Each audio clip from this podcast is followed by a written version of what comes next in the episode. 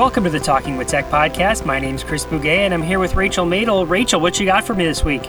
Okay, Chris, I want to kind of talk about a situation that I was in and I want to know your thoughts. I think I already know your thoughts, but I just want to talk through it because it kind of sparked some some interesting, you know, thoughts for me and I think it's probably something that our listeners can relate to. Okay. Okay. So, here's the statement. Kids who become proficient with their AAC stop trying to communicate verbally. So let me give you the context of the situation. I was working with another SLP who's, uh, you know, working on the speech side of things, which in my practice, oftentimes families who have children with complex communication needs come to me and, you know, we set them up with AAC in addition to, you know, language therapy that we're doing with the AAC, which is what my focus typically is. Oftentimes, a lot of my families will be seeing someone for the speech side of things. So they're trying to improve speech intelligibility, speech clarity. Some of the kids I work with have childhood apraxia of speech. Um, you know, many of them are autistic. So this is a common occurrence. You know, working on a team where there's an SLP who's solely focused on speech. And I don't, you know, we support, you know, that in our sessions, but we're not focused on that. I'm focused more on language and you know, teaching kids how to communicate through AAC. So, you know, this SLP kind of shared that um, statement with me, and I was thinking about it a lot. And, you know, at some level, we know that, you know, AAC does not prevent verbal speech from happening. That's a myth. And that's a myth that is very pervasive, and it's a myth that we talk about you know, with families to make sure that they don't get afraid that AAC will replace verbal speech. Um, but you know, I I think that there's kind of this this period of time where we don't know what's going to happen, right? Especially with young kids. You know, we want to support all modalities of communication, and you know, we can support when they have verbal approximations and we can encourage those verbal approximations alongside of modeling, you know, without expectation on the AAC. And so I think where I'm struggling with this is and and this is you know a case I've been working on for a few years at this point, and the child has made a lot of success with AAC and is utilizing AAC. I'd say as their primary form of communication but they also are very much interested in verbally communicating. So they will approximate, um, but this this child has only a small repertoire of sounds, and you know I would say that hardly anything that this child tries to say, you know, verbally is understood. Um, now, I think mom and dad understand, therapists who know him well understand, but you know, it's not universally understood. And so I think that, you know, he has started to rely and utilize the AAC more primarily than, you know, verbal speech. So I feel like I'm kind of at conflict here with, you know, this idea. I think at some level, she's probably right, the SLP who kind of said this, but I don't think it's necessarily a bad thing, right? Like, I think that, you know, he it is utilizing AAC more and he's more universally understood. Um, you know, and then we can kind of get into the whole, you know, working on verbal speech. And this is definitely something that a lot of families are still interested in, in is improving speech intelligibility. Um, but I was kind of taken back by this this comment and I was like, how do I feel about this? Like I feel like at some level she's not wrong, but I also feel like we kind of venture into dangerous territory when we start saying things like that because I feel like it can very easily be misconstrued. So I don't know. What do you think, Chris? Let me just summarize what I think I heard you say here. So, a speech therapist that works primarily on articulation or phonetics made a statement that the minutes spent working on AAC have impeded or inhibited the the growth in articulation or phonetics. Is that a fair summary? Yeah, I mean, I think she was basically just saying, like, because he's become proficient using AAC, he's trying, he's not practicing speech as much, which I would say is probably true. Um, but I think the, the, what's underneath that is, well, that's why he's not communicating more intelligibly with speech, right? Well, this is what I'm trying to clarify. Is this is the speech therapist saying, well, if we could turn back time, we should have put more minutes into speech and our and articulation uh, and that aspect, and not AAC? And I don't know. I don't know the answer to that. um, but you know, I think probably is what we're what I'm thinking, which I think just kind of brings up a bigger issue, which is when you have families who want to work on both, you know, how do we navigate that? Like, how do we, and, and, and I know how I navigate it, meaning, again, many families are coming to me specifically for AAC, and I'm in charge of the language therapy. But I know a lot of our listeners, they're, they're not on these huge teams where it's like, you know, Janie works on speech and, you know, Rebecca works on AAC. It's like, I, I am the SLP and I'm responsible for all the things, right? All the goals. Um, so it's just it's an interesting to think to think about, and I feel like it's hard sometimes to navigate. All right, let me ask you some more questions. How many years has this student been using AAC? So he has been utilizing AAC, I'd say, for probably four or five years. Okay, and how long has the student been? Well, how old is the student? Uh, let's see. I want to say he is 12. 12. Okay. So at the age of eight, AAC practices started, and we started practicing AAC. We started putting minutes into AAC. And the student has been working on speech therapy. And I mean speech therapy, like the articulation and phonetics, um, since, well, certainly since the age of three, right? Like, well, since since they were born, really, they've been listening to speech sounds and and right. But then maybe there's been organized speech therapy. Right. So I'm guessing yes. You know, the student was diagnosed with autism young and I'm sure had early intervention probably and at least starting at three. I don't remember, it's hard for me to remember if the child had AAC prior to coming to me. I don't think so because I think it was like very much emphasis on speech and speech clarity and speech intelligibility. Okay. Well, th- the reason I ask these questions is if the student's 12 years old now and they're more proficient with AAC than they are with speech, would it be fair to say the student is now making a choice to use the AAC as opposed to using speech? It might, but the student does really try to approximate. So this will look like, you know, him communicating something on the AAC and then trying to say something. But it just kind of sounds like a vocalization, or I mean, I guess maybe sometimes it's an approximation. He has a few speech sounds. So I'd say yes, he is independently initiating more with AAC, but he's very vocal. Like he's very much trying to say words and it's hard for me to know if that's because he wants to say them or because he's been trained and drilled by ABA to just like try to say them um, from a lot of conditioning of speech therapy, behavior therapy, things like that. Gotcha, gotcha, gotcha. Okay, well, let me uh, ask this because the way you're saying it is um, the way you're making it sound is that the student leads with the AAC, and then so I hit the buttons on the AAC, the voice output on my AAC device says something, and then I approximate what I heard on the device. As opposed to, flip it around, I've said something with my voice and it was I recognizing that the communication partner is not getting what I'm saying. The breakdown has occurred. I've recognized the breakdown. I'm going to go to AAC as a backup or as my as my second second choice. It's the first one. And I would say that the student is not really repairing communication breakdowns independently. Um, the student, when you say is like successful and proficient on the AAC, can we let's talk about that for a second? What does that language look like for on the AAC? Is it single word requesting? Are they making multiple sentences? Are they commenting? Are they making jokes? Are they you know you know all the pragmatic things and all the syn, uh, the syntactic things? Like are they putting words together? So, I would say mostly requesting like, you know, 90% of my caseload, 90, 99, 99.9% of my caseload.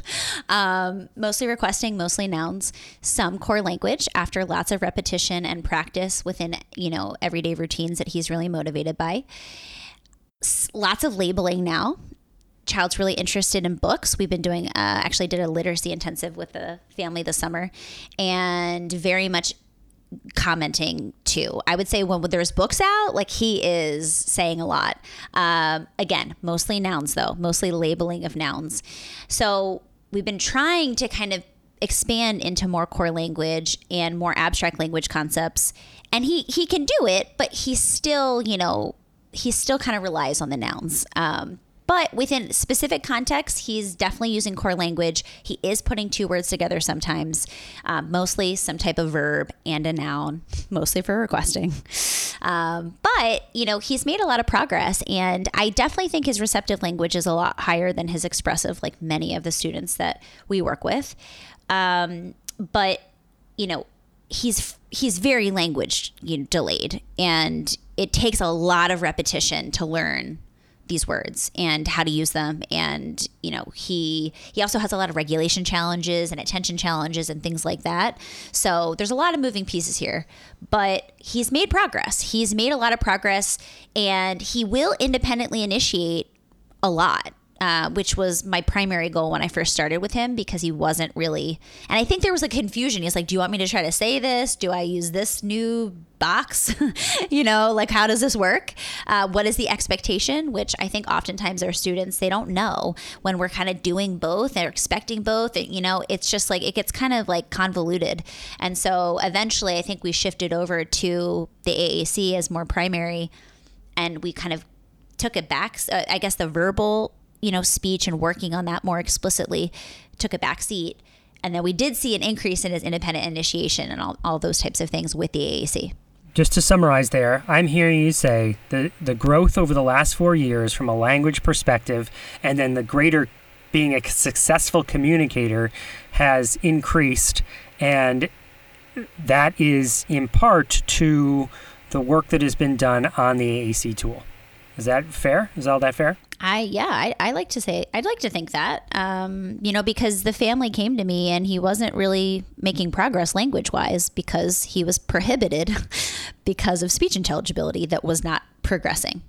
And maybe uh, if I'm if I'm hearing you correctly, uh, an environment where the communication was push this button, um, not really maybe more about compliance than it was communication. Yes. Yes. Well, okay, yeah, just bring that in perspective. We have evidence that uh, basically what I'm hearing you say is we have evidence over the last four years that the students' language and initiation and ability to have successful communication has improved over the last four years with AAC. Yes. Is all of that a fair statement? Yes. Okay. So now let's just ask the same question uh, the student has had speech therapy. Again, I put speech in quotes there, meaning we're focusing on sounds.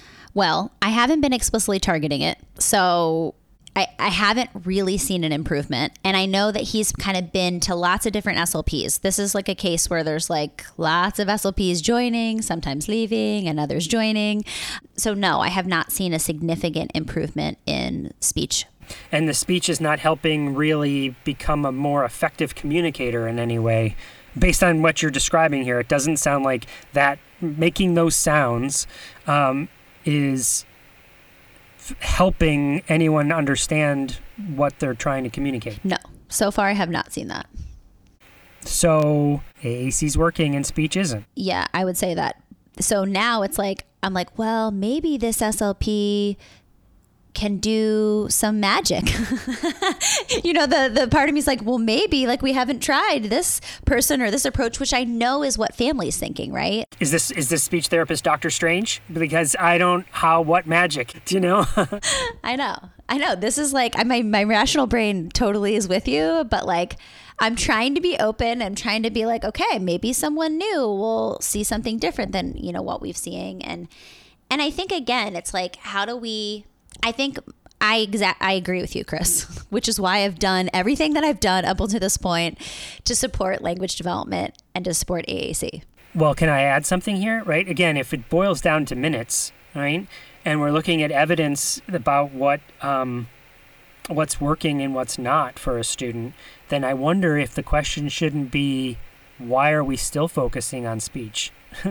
like, wh- why not put more minutes? If this, if you're going to be paying another speech therapist, why not that speech therapist work or or or less with that speech therapist and another speech therapist that works on language like you let's put more minutes into using the aac uh, meaning i guess the premise that well if we had worked on speech more then the student would have greater um, speech is false. We've been working on speech for a number of years here. There hasn't been significant improvement. We have there hasn't been improvement. Now let's take out the qualifier of significant. There hasn't been improvement, but we have been working on AAC and we have seen improvement. So if we're looking where do we where do we put our minutes in the future? Let's go with the one that's working. Listen, I totally agree with you. But I think the problem is families, right? You know, I believe that we have to focus on what our families deem to be valuable and important and their goals. And so it kind of opens up a broader discussion of what do you, how do you navigate working, you know, with a family who is still very much uh, attached to the idea that their child will, you know, be able to improve with their verbal speech. And I think that that's a really challenging thing to, you know, share your insight and your experience and, you know, weigh that with being open, being flexible, being, you know, supportive. And I think that I feel like that's where I'm, that's where it, it feels like sometimes very challenging to share what I know clinically and what I've seen clinically and to share all of the, you know, things we just talked about. Like, look, he's doing great with AAC, but also recognize that many families still are holding on to hope that speech intelligibility will pro- improve over time with the right type of intervention. Um, and then I think they're just kind of chasing speech therapists who are like, oh, maybe it's this SLP who can crack the code, or maybe it's this, you know, approach that will, you know, change things. Um, and to be fair, I feel like, for example, childhood apraxia of speech, if you go to someone who's highly specialized in childhood apraxia of speech and is utilizing the correct type of approach for apraxia, you can see a lot of improvement over time. Now, with all kids, not necessarily. Um, so I do think there's something to be said for finding the right SLP. I've worked with, I've had kids that were working with, you know, number uh, I've had kids that have been working with one SLP for years on speech, and then they transition to another SLP and they start making improvement right away. So I think that there is definitely something to be said for that. But you know, when we have students who are very complex with their communication needs, there's lots of different factors involved. Um, you know, it's hard to kind of it's hard to watch a family kind of keep going down these rabbit holes of different SLPs that, you know, they're hoping will be the thing that makes the difference with verbal speech. It's at the beginning of this. Uh, it sounded like you had a quote that you had written down and then you wanted to talk about it. Did you? What was that quote that uh, that that you started with? Like the comment that was made by the speech therapist was. The speech therapist said, "I found that students who become proficient with their AAC stop utilizing speech." That wasn't a direct quote. I didn't write it down as she was talking, but like that was the gist. Was like students, the, the kids that I work with that have AAC and have learned how to use it, stop, you know, trying to use verbal speech um, and aren't practicing verbal speech enough was the gist of what like I was gathering. Again, this is all through my lens, but that's what I like heard and I was like, yeah, like you're kind of right because he's utilizing AAC as his primary means of communicating now because it's more universally understood. So he is probably trying less, um, but he's trying less with verbal speech and he's putting that energy towards utilizing AAC to communicate in a way that's more universally understood. Well, and, and this brings me back to the user choice here. Like the, I foundationally believe that we should be following the the, the needs, uh, fo- following the learner as the as the person who is in charge of their own life. So if that is what they're using and choosing to use, then let's respect it and go with it. Um, because w- what are they suggesting? Are they suggesting you should stop using the thing that is help uh, students who become proficient and start to use their AAC more? We should stop doing that. No, they wouldn't be suggesting that, right? No. So put so so yes, maybe it's true. Okay, that's a big maybe, but let's say it's maybe it's true that once uh, and someone has determined that this tool is better for me, this um, approach is better for me, and I get my needs met. I get communicate better. Uh, I connect with people better using this form than this other form. Then shouldn't we support their choice? Yeah, I mean, I I completely agree. Um, I think it's hard when you have students who have such limited language skills um, to like know with certainty like what are they leaning towards? And like this this student particular it's hard to know like because he's so he is very much trying to utilize words and verbal approximations alongside of using aac but again like part of me thinks he's just been conditioned to like know that that's the expectation right? Again given his choice and i know i hear what you're saying it's hard to know for sure but uh, just ask that question. If you given his choice what do you think he would use I think at this point he'd probably utilize AAC, but I don't know. It's it's it's really like split 50-50 in my mind. So because it's not like some of our kids are like sometimes they have a verbal approximation with a word that's familiar. Like when they say hi you know they have some type of verbal pro- approximation for that. But he is really like he is really verbally trying to communicate a lot. Um, so i don't know. I, it's a tough call. I can't no. And obviously, I'm biased. Obviously, I'm like AAC advocate.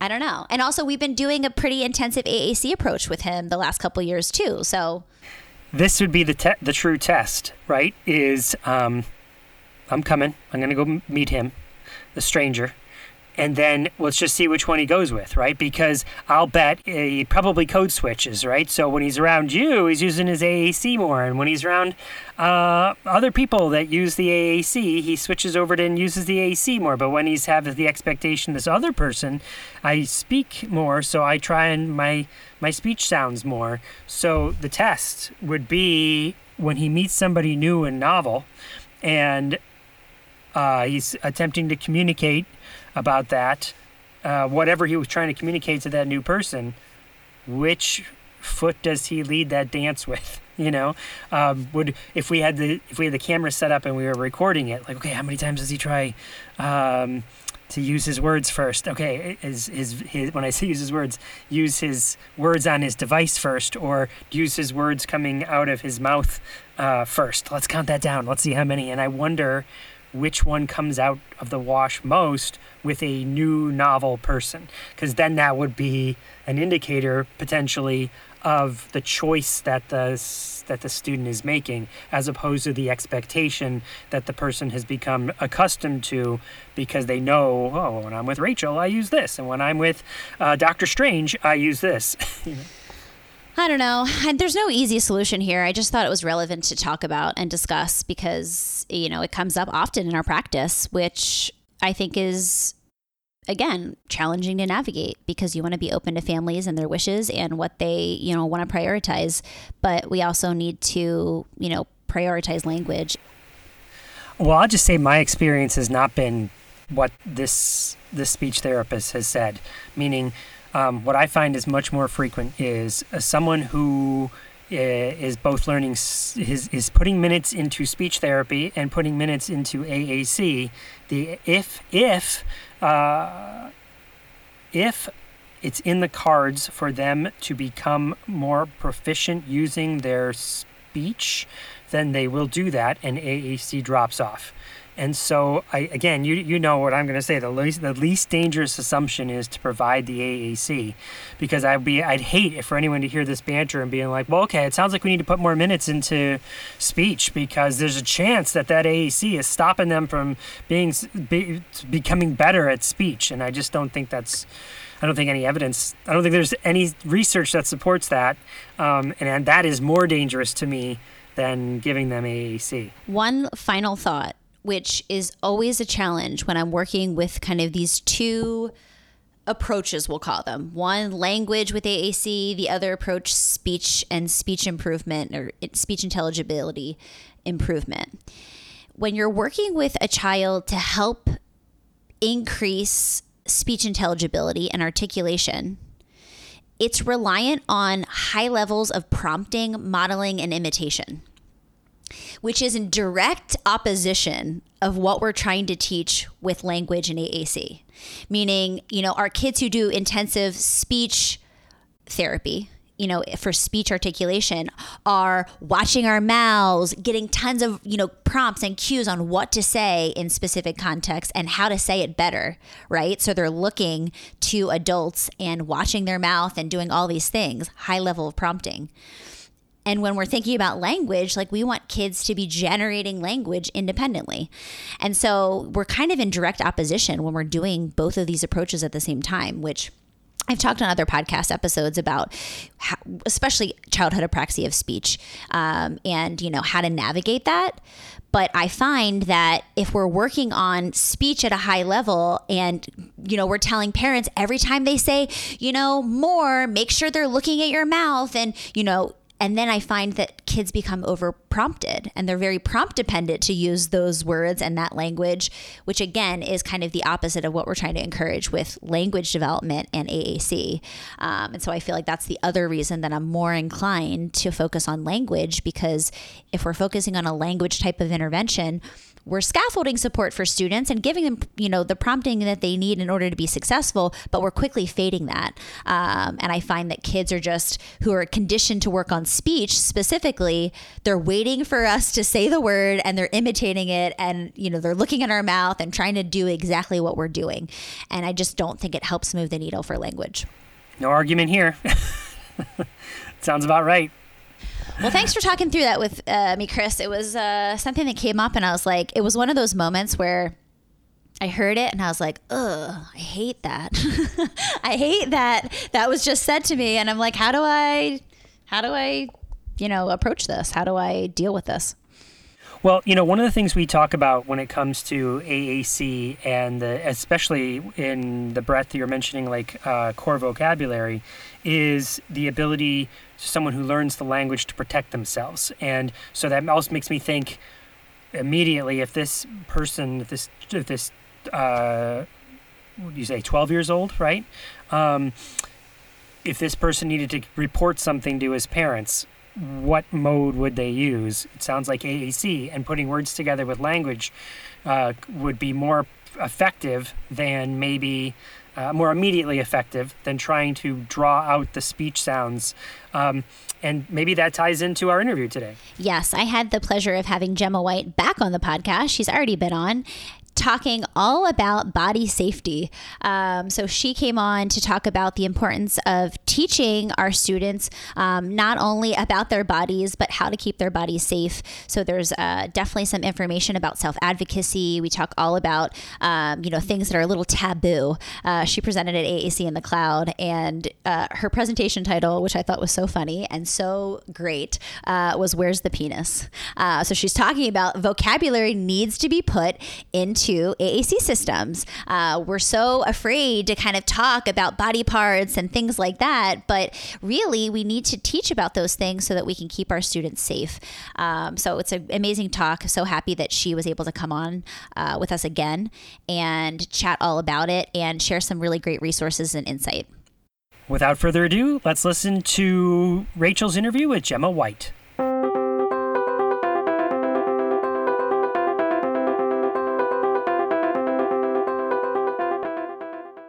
Hi, everybody. This is Chris, the Vice President of Impact Voices. I have exciting news. Registration is open for Impact Voices Live Hangout and Celebration. It is time to register for this exciting new conference. This is the only conference bringing the business and AAC community together to network. We are going to impact, empower, and connect everybody. Go to impactvoices.org backslash registration to register. For the best room rate, reserve your hotel room before September 9th. We are looking forward to seeing you there.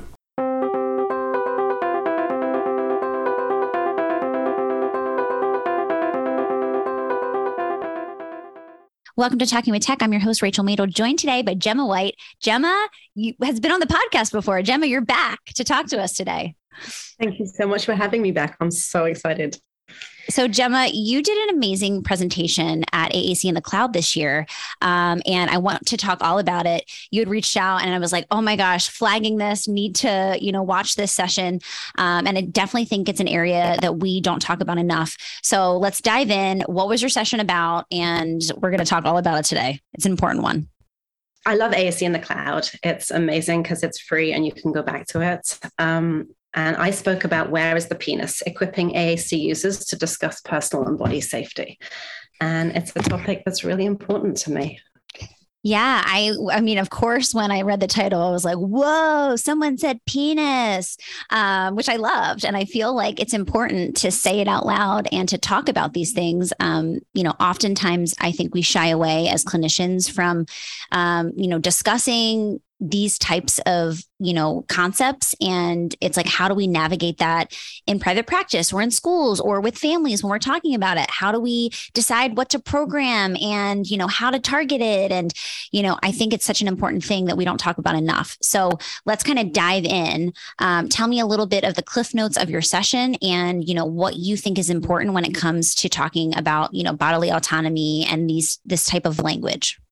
So i think what happened is you need to start with the statistics, right? For me, it was very, very personal. There was a knock on my principal's door where my son's class had been subject to his grade in the year before.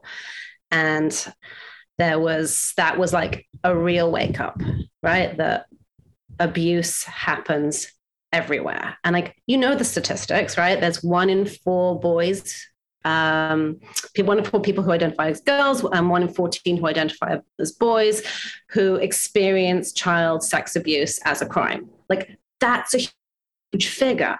So you start with the statistics. You've got resistance. You put it out there. Like these numbers are out there. These pe- this is happening to people who we are in contact with. So under that premise, it's happening. Then you need to go, the language has to be there. And it echoes for me. Um, it echoes in collaboration. We need to be a collaborative, multidisciplinary teams. And how can my psychologists talk about the penis and the vagina when they're not in 90% of the language systems that I'm recommending to toddlers? And to early children, to children who are in education. And I had this like wake up call that, you know, where the penis wasn't there. So where is the penis was literally, where is the penis? I love that. I love that. Um, it's funny when you kind of hear the backstory of how a title came to be of something, um, and it makes sense. It's like, where is it? And um, you know how uh, how often it is that we think about the kinds of things that we're teaching. And I don't think this is probably on a lot of people's radar. So I think we probably have a lot of listeners out there, you know, who are always trying to support their students in the best way possible. Um, this might be a brand new concept, like a, oh, wow, like I never thought about that. Um, you know, let's talk a little bit about how we actually go about having conversations with families and, you know, putting this into practice because, you know, we can know, we can know the statistics, we can know like it's important to teach and to talk about, but like, how do we navigate that? in a world where I feel like it's very uh, taboo to, you know, kind of have these discussions. So educate health and sex education has to be part of every curriculum. And us as speech and language pathologists need to take responsibilities for our role within it and be proactive uh, about teaching um, health and sort of health and safety. And stay in your lane right? Definitely stay within your scope of practice, but work collaboratively. So we came, you know, I took what happened within my school after that incident. They came up with a really robust um, curriculum that looked at what they were teaching in terms of private part identification, looking at who can see and who can touch, looking at comfortable versus uncomfortable touches, looking at surprise versus secrets, and identifying trusted adults as a curriculum. So if you have a way that you've worked to teach it, then me as a speech therapist needs to come in and look at the language that those psychologists are using. Look at the language that lawyers that are involved with prosecuting sexual abuse cases are using and need.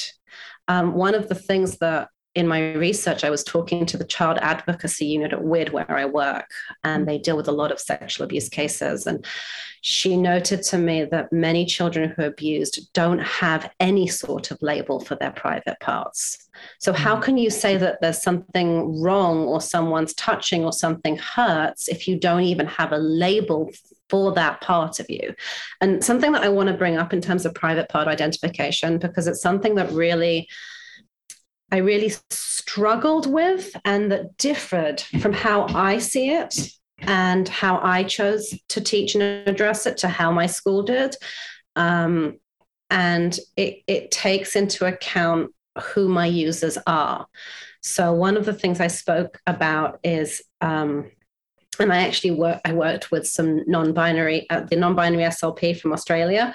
She she was so kind to reach out and give me her time. And I must say, in trawling Instagram and looking through people who transgender advocates, trying to like get some of their time was really challenging. And she was somebody like people wanted money, and I was like, I don't have money. It's in the cloud. It's free. Like I just right. want some. I want to get this right. Right. I yeah, want to get yeah. this right I realized that many people who are on the autism spectrum, people who are autistic, um, have very differing views from what I grew up with in terms of what gender is. And having a gender inclusive environment is really, impl- is really important. And then more than that, if if people have differing views about gender or if gender is confusing to them, to then put private part identification on top of that is not right. So you really need to separate the gender and the sheer private part identification and abuse. And that those are separate topics that you talk about separately. And that differed from how my school addressed it. Um, they are still very gender specific. Um, but I, I, I sort of developed a social story, as it were, and I addressed that in AAC in the Cloud.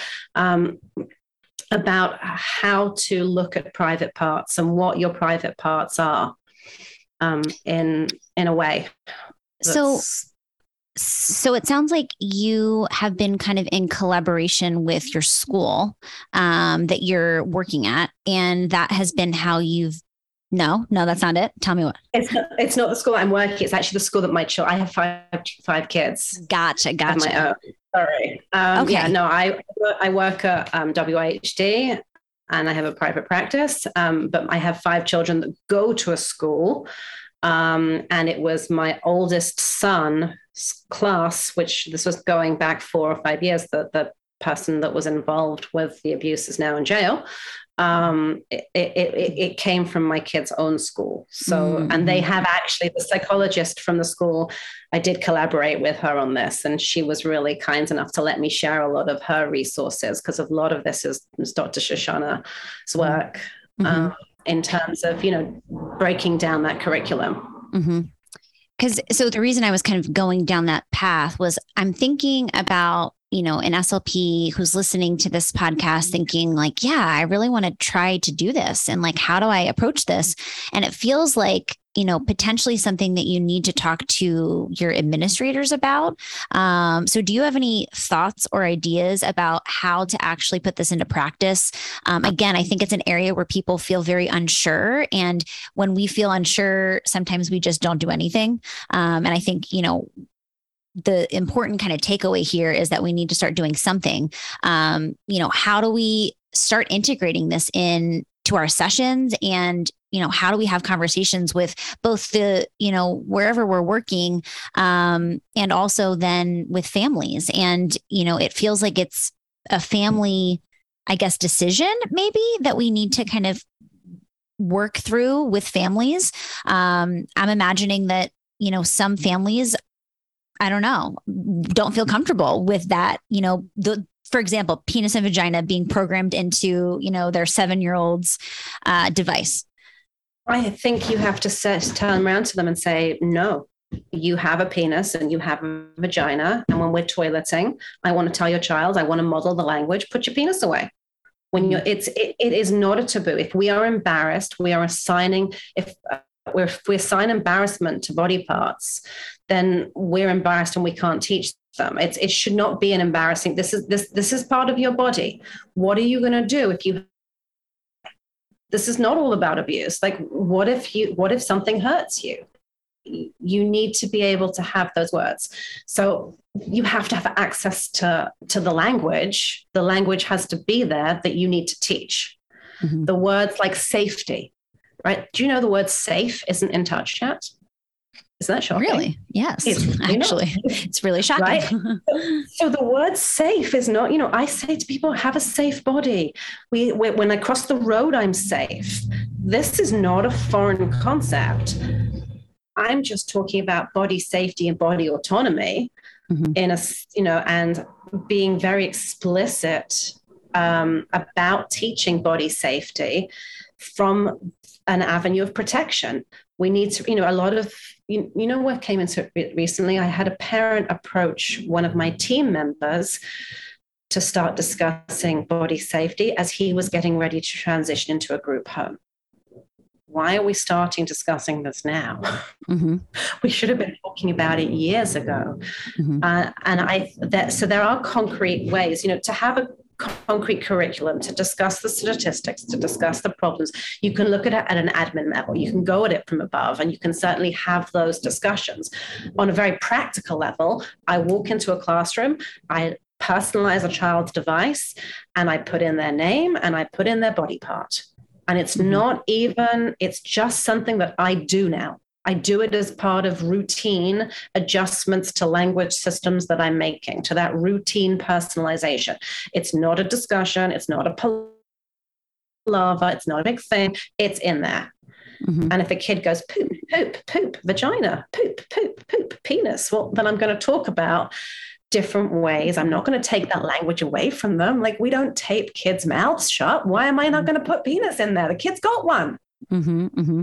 I mean, listen, I completely agree with everything you're saying. I just know that there's people out there listening being like, this sounds great in theory, but like this ain't going to fly in my school or with this family or, and so I'm really trying to figure out how can we attack this when we do have some pushback and resistance.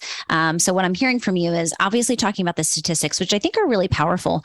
Um, you know, and you know, kind of to add on to that, we know that individuals with disabilities are abused a lot more frequently um, than you know neurotypical or people without disabilities. Um, and then you have to imagine that it's an even bigger you know subset of the population of that population when there's communication challenges. Like we don't have the ability to say when something bad is happening to us which i know is definitely a huge fear of many parents.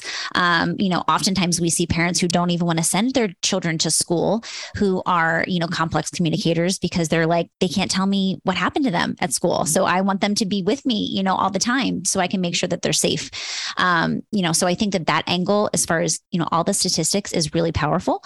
Um, and, you know, what else I'm hearing is like having some like pretty honest conversations with administrators and normalizing this like this is something that should be normalized um, and something routine um, and so getting comfortable with that and having you know maybe those conversations with administrators um, who are like you know, starting to understand that this is a normal part of you know uh, an AAC system is having vocabulary and language like this, and then you know teaching about it.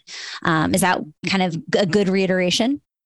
Yeah, I mean, so one of the things I want to sort of touch on is that there was actually a study that looked at abuse with AAC users, mm. and 97% of those who experienced a crime knew the perpetrators. Wow. So you, I, you have to realize that abuse happens to people within people in those children's lives. Mm-hmm. Um, 71% of people, those people reported it being multiple victimizations and multiple types of victimizations. And only 28% of them reported those experiences to the police. So, really, those, yes, the statistics are extremely powerful, but they're very shocking because the view that maybe I had in the 80s when I grew up of the, the abuser being a stranger that I don't know who comes at you in their car offering you candy mm-hmm. is not the truth. Mm-hmm. The people who abuse are people in people's lives. So that, that parent that has a fear has quite legitimate fears. And mm-hmm. I would legitimize this. You're right. So let me teach your child to say no. Mm-hmm. Let me mm-hmm. teach your child to say stop. Mm-hmm. And let's let's honor when that child says stop we're done.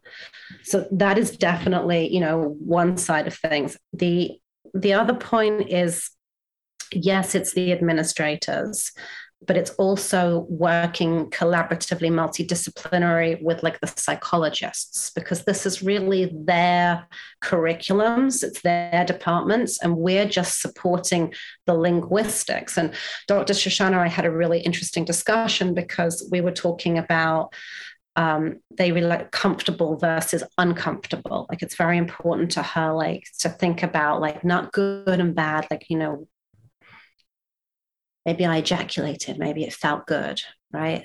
So those terms to her are very problematic, good touch versus whereas thinking about how comfortable you felt uh, with it is more important. But I sort of sort of like a lot of my kids that I work with don't that's too challenging right? That's not, they're not quite there linguistically. So it's a mm. balance in terms of language that I think they have access to and what we, the concepts we need to teach, and really working collaboratively with your teams to figure out a way to discuss body safety and personal safety um, and personal autonomy Hmm. in in ways that are manageable and talking about it in small bites and making it as part of part of everything that you're doing like if everybody's modeling you know when you're going to the bathroom those body parts that's just part of what we're doing if everybody is talking about safety and if all of the people in your children's lives are in your devices then you're going to have a better chance of, you know, John bad, Mary good. Mm-hmm. Even that's giving you clues like maybe it's right, maybe it's not, but let's give children the opportunity to talk about who the help the safe people in their lives talk about the helpers identify people who are going to be people they can go to with issues. And often slps are those people. If you've ever seen the power of core vocabulary video i was just thinking of that gemma. Yes by gail van tatenhove right? Like what does that tell us? John is john is given time and space by his slp to talk about his abuse. And mm-hmm. we are often those people that people come to. Yeah, we'll definitely link to uh, the video that we're referencing. Essentially, just for people who haven't seen the video, it is a video. Um, Gail Van Tatenhove, who is a legend in the AAC world, um, you know, was working with this uh, man, and he, you know, when she came to see him one day, um, used a lot of language. They no feed me. They don't come. Um, basically, being able to communicate that he wasn't being fed and he was being abused in the home that he was in.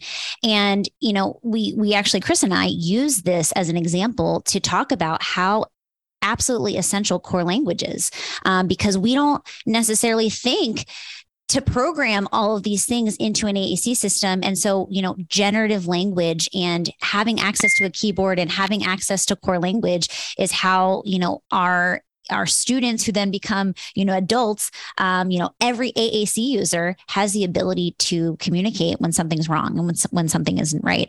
Um, so we'll link to that video in the show notes just so you guys can um, watch it. It's very powerful and it's really nice to use um, when you're talking about core language. Um, it kind of brings everybody's mood down a little bit, but it's one of those videos where it's really powerful to see like, this is why core language is so important. Um, this is why we need to focus on not just snack time and, you know, all the things that we, you know, see our students get stuck in as far as language and their AAC use. Um, so I'm happy you brought that up because I was thinking I should, we should talk about that. Um, the other thing I want to talk about is as kids get older, um, you know, we've had in our districts some issues where you know kids are mean. They take pictures in the bathroom and they they send them out. And again like kind of looking at the figures like i have an eight year old who's already been sent sexts an eight year old eight year old sexting is already happening at eight that's um, really crazy. You ha- and well, according to the was it there was a parenting a Journal of Pediatrics did a one right, but one in four children between twelve and fourteen are receiving sex, and one in seven are sending them. So wow. like that's a whole crazy world. Like that is child pornography and it is illegal and that is what we have to say but you know often with there's language that kids, uh, tweens, and teens are using that we have to be aware of mm-hmm. um, when they're talking about, you know, like like spilling and you know actually you guys had a really fun uh, episode recently where you spoke about like a lot of teen language right so but within that there's also there's there's cyberbullying and there's lots of things happening online that our AAC users become part of and don't have the tools to to deal with. Mm-hmm. Um, so that's you know not just there's there's the younger kids, um, but we want to continue to talk about body safety as we get older and body changes. That's you know again that's not our lane, but making sure people have the opportunity and the language to say that somebody tried, you know, somebody tried to tell them that to somebody sent them a sex or they asked mm-hmm. them to send a nude picture and mm-hmm. how you mm-hmm. might respond to somebody sent me and, you know, what do you do if somebody asks for a nude of you? Mm-hmm, mm-hmm. Yeah, it's it's uh, it's really interesting to kind of talk through and think through. Um, again, I think that like we're so focused on like, oh, let's targets go and more and you know all this language. And i think you know one takeaway for me is and something that i've always felt really strongly about is from the moment we start you know teaching kids communication and language skills we have to start focusing on self advocacy and we have to honor when students are telling us no stop all done and that's the kind of language that we need to teach first um, and oftentimes when i'm working with students and you know, people say, oh, well, they're not motivated by anything. I'm like, everyone is motivated by something. And sometimes our students are most motivated by not wanting to do the things that we want them to do, whether that's sitting in their classroom or doing an activity. And so, really teaching at a foundational level no stop all done um, i think is a really good launching off point. And then you know how do we get into the granular details of you know more self advocacy as far as body safety and all of the other things that we need to think about to really prepare our students for the future and you know for a time where maybe they're not going to be you know alongside of their parents and they're going to be living more independently. Um, and i think that you know, a good starting off point is definitely like the kind of protesting language and um, the self advocacy, but you know, we need to expand beyond just just the the basic things that we're thinking about. Um, and I think that this hopefully this episode helps to kind of expand people's minds and their approach and the clinical work that they're doing. You're like, and eh, drop the mic. Is there anything else? Is there anything else, Gemma? I don't know. I think, I think that's kind of what I want to talk to you about. Like,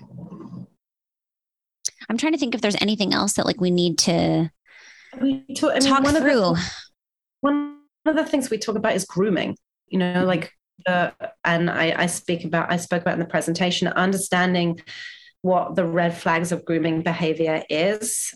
Mm-hmm. Um, because Can- you, we, Gem- Gemma, can you define grooming for people who don't know what you're talking about? People think that we're talking about brushing our hair.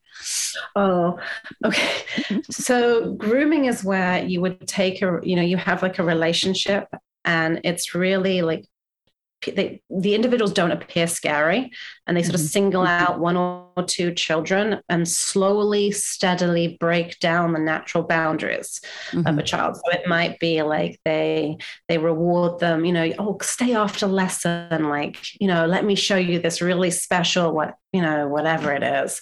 Um, and then gradually start to share more and more appro- inappropriate information and gain trust to break down boundaries to eventually abuse in some way. Mhm. Um, and actually, you know, it's not necessarily um, uh, so it's not necessarily an adult. Sometimes with individuals in group homes or older students, you've got almost a child versus an adult, like a 16 year old with a 21 year old. You know, Mhm, it's mhm. a that that those kind of problematic relationships can occur. But grooming is really that process, and us as educators being aware of who those individuals in our institutions might be like if you see something like that going on you know report it to your administration Mhm. because these people are in our schools they Mhm. have made our way in our schools and that they make their way into themselves in the position to be able to abuse people and that's why it continues to happen so being watchful as a responsible profession Mhm. for your your your you know, your co-workers hmm hmm Yeah. And I also think, kind of to piggyback on that, you know, we're mandated reporters as speech language pathologists and really understanding the responsibility behind that. Um, luckily, I'm, I'm, uh, I'm licensed in Pennsylvania, and Pennsylvania has a mandatory uh, child abuse uh, CEU that you have to do every time you renew your license. And so every, you know, two years, uh, I renew my Pennsylvania license and I have to do the mandated reporter training but it's just like a really good reminder because sometimes child abuse can be really subtle and there's all different forms of abuse and you know eh, the takeaway here is if you feel like something might not be right you need to do something about it. Um, so often we kind of rationalize well like you know it's not that bad or i'm not really sure. And it's like if you're even having the thought just tell someone you know just report it. Um, you know they have uh, states all have a way to report child abuse. And you know it's really it's something that you should just kind of go to and not be afraid of um, just because so many kids are unfortunately being abused every single day and um, you know we as speech language pathologists have the ability to do something about that um, if we suspect anything and so i feel like it's a, a good reminder of if you have like some type of gut feeling that something's not right like it's probably not right Yep. And it's your responsibility to say so. Okay, Gemma, is there anything else that we need to talk about when it comes to like body autonomy, body safety? What are we missing? Any anything? I mean, there's lots, but I think that's pretty much exhausted it for now. it's, Well- it's a huge, a huge subject, it's a huge subject. It is. thank It you is. for letting me talk about it. Of course. And I would definitely encourage everyone to go watch Gemma's presentation at AAC in the Cloud. We'll link to that in the show notes too. Um, all the information you shared today, Gemma, is so important. And I feel like this is an area of our field that we don't talk about enough. You don't hear people talking about this. And so I'm happy that you, um, you know, decided I'm going to pr- try to present this and you did and AAC in the cloud uh, you know accepted the proposal and we're now able to share this information on this podcast um, I definitely think that all of the gems of wisdom that you shared are really helpful. Um, it's something that we don't think about enough, and it's something that it's our responsibility to think about, um, especially because we are in charge. Typically, SLPs are in charge of you know the the vocabulary that we're not just programming, but also the pro, uh, the vocabulary that we're teaching our students. Um, and so we need to make sure that we're really setting our students up for um, you know success and safety more than anything else. So Gemma, everyone who comes on this podcast, I ask the question if you had a billboard that every SLP could see, or not just SLPs, anyone, what would your billboard say? And I feel like we, we already did this, but we're going to do it again. Do you have a new one? We did do it, but for this one, it would be you too can be the penis person. Everyone can be the penis person. I like it. I like it. All right. Thank you so much, Gemma.